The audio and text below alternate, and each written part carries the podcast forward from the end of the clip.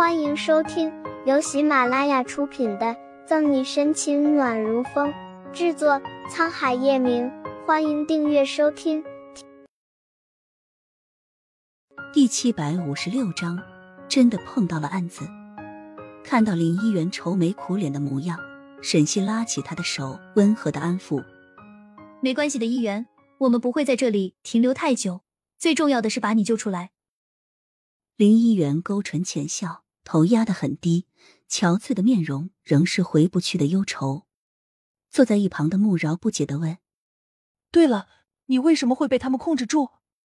究竟是怎么回事？”听到他的问话，林一元叹了口气，愁眉不展道：“我无法反抗，因为我弟弟林俊也被他们挟制。”此言一出，沈西和穆饶当即面面相觑。林俊这个名字，他们可一点都不陌生。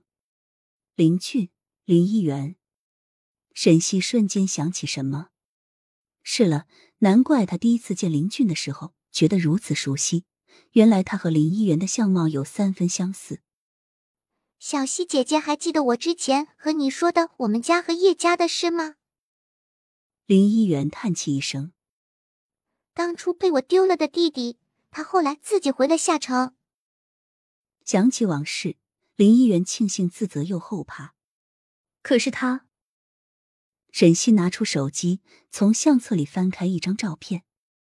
雪儿，林一元瞧去，睁大了眼。小溪姐姐怎么会？此事说来话长，等有空了，我再给你解释。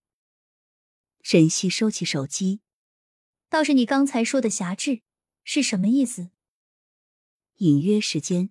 沈西觉得林俊的事没有这么简单，抿了抿唇，林一元眉宇间带着凝重：“对不起，小溪姐姐，这件事牵扯太深，更是事关俊儿的安危，在事情还没弄清楚前，我还不能说。”林一元自然相信沈西，只是很多事他还得顾虑着，再加上他知道的也不多，说了反容易遭人误解真相。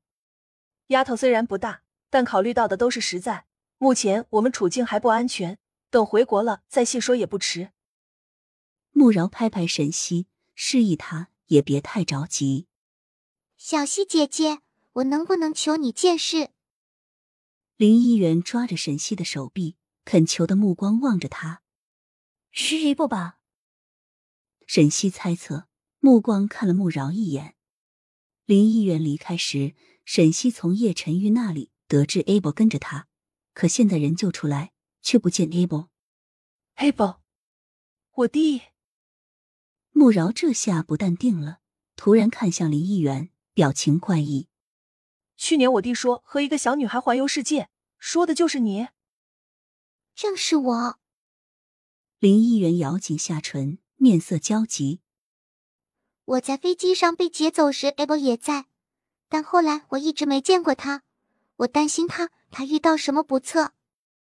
脑海里想到最坏的可能，林一元急得快要哭出来。这臭小子！顿时间，饶是一向沉着冷静的穆饶也坐不住了，如同热锅上的蚂蚁。沈西蹙紧眉想了想，安慰着林一元和穆饶：“你们先不要着急。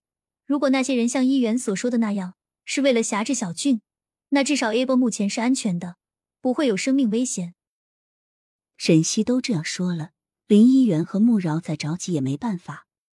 小西西，接下来我们怎么办？穆饶犹豫了片刻，还是问道。穆饶欲哭无泪，本来撒个谎带着沈西来散散心，转移下注意力，几天下来效果还算明显。但谁想到最后成真了，真的碰到了案子，他亲弟弟还在其中。回忆起行动中的点滴。沈西眼眸闪过一抹光华，饶饶，你还记得我们行动中那个小混混贩卖的毒品吗？记得，好像当时你还嫌弃货少来着，有什么不对吗？货虽然少，但却是好货。沈西嘴角掠起冷笑，当时情况紧急，并且灯光不好，故而当时沈西就没有多大注意。但现在想来，那个毒品的纯度和炼化还有几分似曾相识。小西西，你的意思是？慕饶是个聪明人，沈西这么一提点，他就稍微有点明白了。本集结束了，不要走开，精彩马上回来。